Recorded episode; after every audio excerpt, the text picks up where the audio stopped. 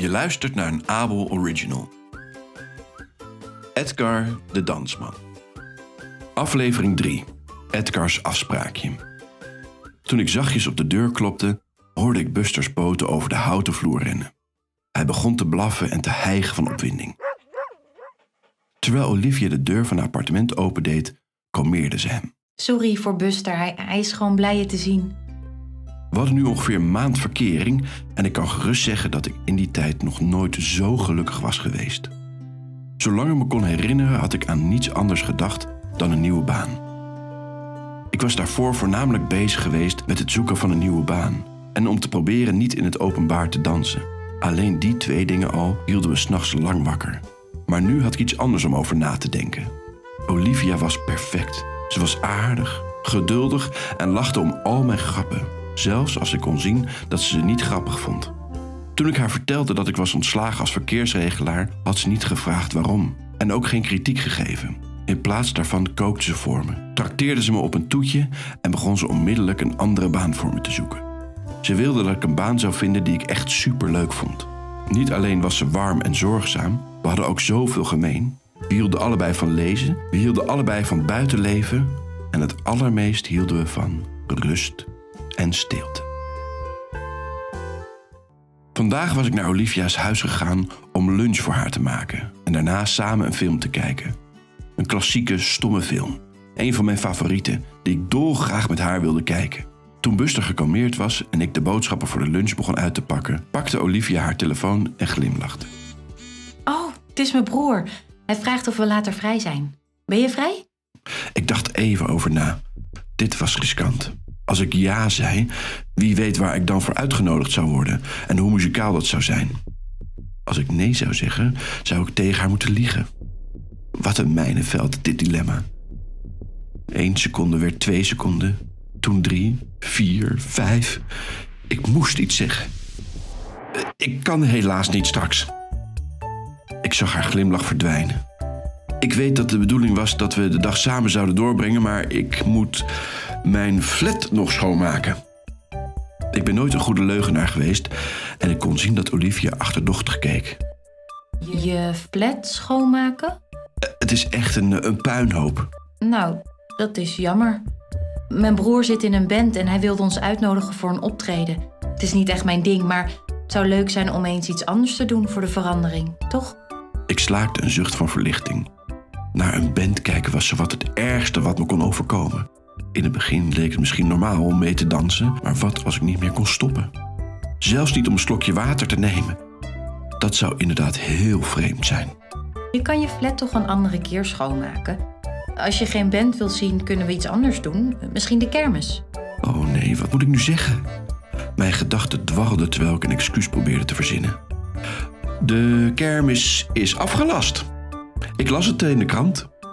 We kunnen ook naar een nieuwe film gaan in die leuke bioscoop. Ik ben allergisch voor popcorn. We kunnen naar karaoke gaan. Eh, van slecht zingen krijg ik echt hoofdpijn. Wat dan wel? Ik breng graag tijd met je door, Edgar. Maar soms heb ik het gevoel dat je me niet leuk vindt. Alles wat ik voorstel wijs je weer af. Ik dacht dat het me geluk was dat ik zo ver in de relatie was gekomen zonder mijn geheim te onthullen. Ik had geluk gehad. En ons eerste afspraakje overleefd zonder dat ik de hele restaurant had rondgedanst. Maar het was een geluk. Of toeval, of zelfs goede planning. Het was omdat Olivia me de hele tijd had gesteund, zonder het zelf te beseffen. Het was duidelijk. Ik had geen enkele reden meer om mijn geheim voor Olivia te bewaren. Vriendinnen in het verleden hadden me uitgelachen, me gedumpt en nooit meer met me gesproken. Maar zij waren Olivia niet. Ik vertrouwde haar meer dan wie dan ook, omdat ik verliefd op haar werd. Ze was met Buster op de bank gaan zitten en keek treurig uit het raam. Ik stopte met lunch maken en ging naast haar zitten. Ik duwde Busters kwijlende mond van me weg en pakte Olivia's hand. Ik denk niet dat je saai bent. Ik denk dat je de beste persoon bent die ik ooit heb ontmoet. Ik weet dat ik altijd vreemd doe, maar dat is omdat ik je iets geks te vertellen heb. Wat is het? Mijn handen waren bezweet. Het was zo lang geleden dat ik iemand over mijn dansen had verteld, dat ik helemaal vergeten was hoe ik het moest doen. Ik haalde diep adem, liet haar hand los en liep naar de deur. Ga niet weg. Wat het ook is, het zal niets veranderen, dat beloof ik. Ik opende de deur en stapte naar buiten de gang in. Terwijl ik in haar ogen keek, stak ik mijn hand uit en drukte op de deurbel. Precies op tijd begonnen mijn tenen te tikken, mijn heupen te wiegen en mijn armen gingen de lucht in. Die tien seconden leken wel uren, want ik schudde en schudde, sprong, draaide en draaide, totdat de deurbel uiteindelijk stopte en mijn dansen dus ook. Tadaa! Het maakt niet uit wat voor muziek het is. Ik kan mezelf gewoon niet tegenhouden met dansen. Het is een soort allergie. Dus dat is waarom je banen, de restaurants, de excuses. Ik knikte en sloot mijn ogen, mezelf schrap zettend voor haar om te lachen, huilen of erger, de deur in mijn gezicht dicht te slaan. Maar toen voelde ik haar hand in de mijne en toen ik mijn ogen opende, trok ze me terug naar binnen en omhelste me stevig. Ik voelde een golf van opluchting. Ik kon het niet geloven. Terwijl ze in mijn ogen keek, glimlachte ze en zei: Was je niet net lunch aan het maken? We praten de hele dag en toen we de tijd vergeten waren, praten we ook de hele nacht door.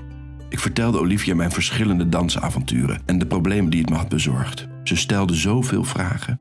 Nog nooit had iemand zoveel interesse getoond. Ik besefte me dat ik er nog nooit zoveel over had gesproken. Tegen niemand. Ik had er ook nog nooit met iemand over gesproken zonder dat ze me uitlachte. Voor de eerste keer in mijn leven voelde ik me niet raar of onhandig. Ik voelde me als een normale jonge man. We praten niet alleen over mij. Ik leerde ook alles van Olivia. Het bleek dat het niet alleen Buster was die niet tegen muziek kon. Olivia hield ook niet van harde geluiden. Ze vertelde me zelfs dat ze er niet van hield dat de wereld zo snel, zo lawaaiig en zo overweldigend was. Ze had zich altijd te veel geschaamd om het aan iemand toe te geven. Maar haar favoriete bezigheid was gewoon rustig thuis zitten en genieten van het gezelschap van Buster. Ik ging zo gelukkig naar bed dat ik met een glimlach op mijn gezicht in slaap viel.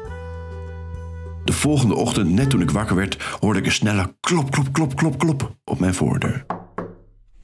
En ging naar de deur om hem open te doen, nog steeds de slaap uit mijn oog wrijvend. Het was Olivia. Eh, Goedemorgen. Ik heb het gevoel dat ik pas net naar bed ben gegaan. Ik kon niet in slaap komen nadat je weg was. Ik was gewoon te opgewonden. Ik ben de hele nacht bezig geweest met ideeën te bedenken. Uh, ideeën? Waarvoor? Voor afspraakjes natuurlijk. Ze snelde naar binnen en opende de gordijnen. Buiten was het een stralende zonnige dag en de vogels zongen een ritmisch lied. Toen ik ter plekke begon te dansen, wilde ik naar mijn slaapkamer rennen, totdat ik me herinnerde dat dat niet uitmaakte of Olivia me zag dansen. Toen het gezang ophield, lachten we samen.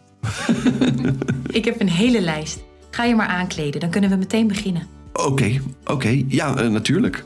Olivia was zo enthousiast. Ze zei dat het de perfecte plek was om rust te vinden, om stil te zijn en om gewoon samen door het gras te wandelen, zonder zorgen van de wereld. Het was perfect. We deelden een ijsje, lagen op onze rug in de zon en voerden de eendjes die ronddobberden in de vijver. Ik was verbaasd. Olivia had meteen het ideale afspraakje bedacht. Ik had een picknick meegebracht zodat we konden zitten en relaxen in een rustige omgeving. Maar toen ik de deken tevoorschijn haalde, klaar om op de grond te leggen, zag ik Olivia's ogen wijd open gaan. Wat is er? Achter je. Ik draaide me om en keek over mijn schouder. Net op tijd om een groot fanfare te zien die zich aan het opstellen was in de muziektent. Een luide noot klonk uit de tuba. En dat was alles wat nodig was. In een oogwenk zwaaide ik met het picknickkleed als een zeil en tilde mijn benen op en neer op het ritme. Een kleine menigte begon te juichen en te klappen, denkende dat ik deel uitmaakte van de show. Olivia sprong op, pakte snel de picknick op en legde haar handen op mijn oren. De menigte juichte nog steeds toen we het park en de muziek achter ons lieten. Maak je geen zorgen. Dat was nog maar het eerste idee voor een activiteit. Ik heb er nog veel meer. Naarmate de dag vorderde, gingen Olivia en ik de hele stad door om haar verschillende date-ideeën uit te proberen. We gingen naar de bibliotheek om boeken voor elkaar uit te zoeken. Maar toen een leesclubje van kinderen begon mee te zingen met hun kinderrijmpjes, begon ik te tapdansen in het non-fictiegangpad. Daarna gingen we midget golfen. Maar toen Olivia een hole-in-one had, kwam er uit de luidsprekers een deuntje. En ik begon met mijn golfclub te zwaaien en rond te paraderen alsof ik in een musical zat. Daarna gingen we naar de dierentuin waar we zeker wisten dat er geen muziek zou zijn. We stonden bij de chimpansees toen er een treintje vol ouders en kinderen voorbij reed. Ik hield mijn armen omhoog en schudde ze heen en weer op de muziek. Alle chimpansees begonnen zich te verzamelen. Ze deden mee met de dans. Ze krijsten luid en gooiden net als ik hun armen in de lucht. De mensen uit het treintje begonnen foto's en video's te maken. Olivia pakte mijn hand en we vertrokken zo snel als we konden. Het heeft allemaal geen zin, er is overal muziek. Het spijt me. Ik wil je niet steeds voor schut zetten. We gaan niet zomaar opgeven, lieverd. Er is nog een plek waar ik je mee naartoe wil nemen. En dit zal perfect zijn. Beloofd. Oké, dan, ik vertrouw je. We verlieten de straat en liepen een parkje in. Terwijl we de heuvel opliepen, werd de lucht oranje aan de horizon. Toen paars en toen donkerblauw. De eerste sterren verschenen aan de hemel. Olivia leidde me naar de top van de heuvel. Daar legde ze het picknickkleed klaar en zei dat ik moest gaan zitten. Toen ik weer op adem was gekomen, genoten we allebei van de stilte. We keken hoe er steeds meer sterren aan de hemel verschenen. Het was adembenemend. De hele hemel schitterde met fonkelend wit licht. Ik wist niet dat er in deze stad een plek was die zo mooi en zo stil was. Ik heb een cadeautje voor je, Olivia. Ik heb ook iets voor jou. Toen we de pakjes samen openmaakten, schoten we allebei in de lach toen we precies dezelfde cadeaus terugzagen. Oorwarmers. Nu kunnen we het geluid blokkeren en warm blijven. Ze zijn perfect, Edgar. Terwijl ik de mijne ook opzette, genietend van de stilte en de sterrenhemel boven, pakte ik Olivia's hand en ging achterover op de deken liggen. Perfect.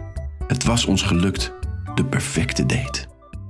Er was geen muziek, geen lawaai en er werd niet gedanst. Het was alles waar ik op had gehoopt.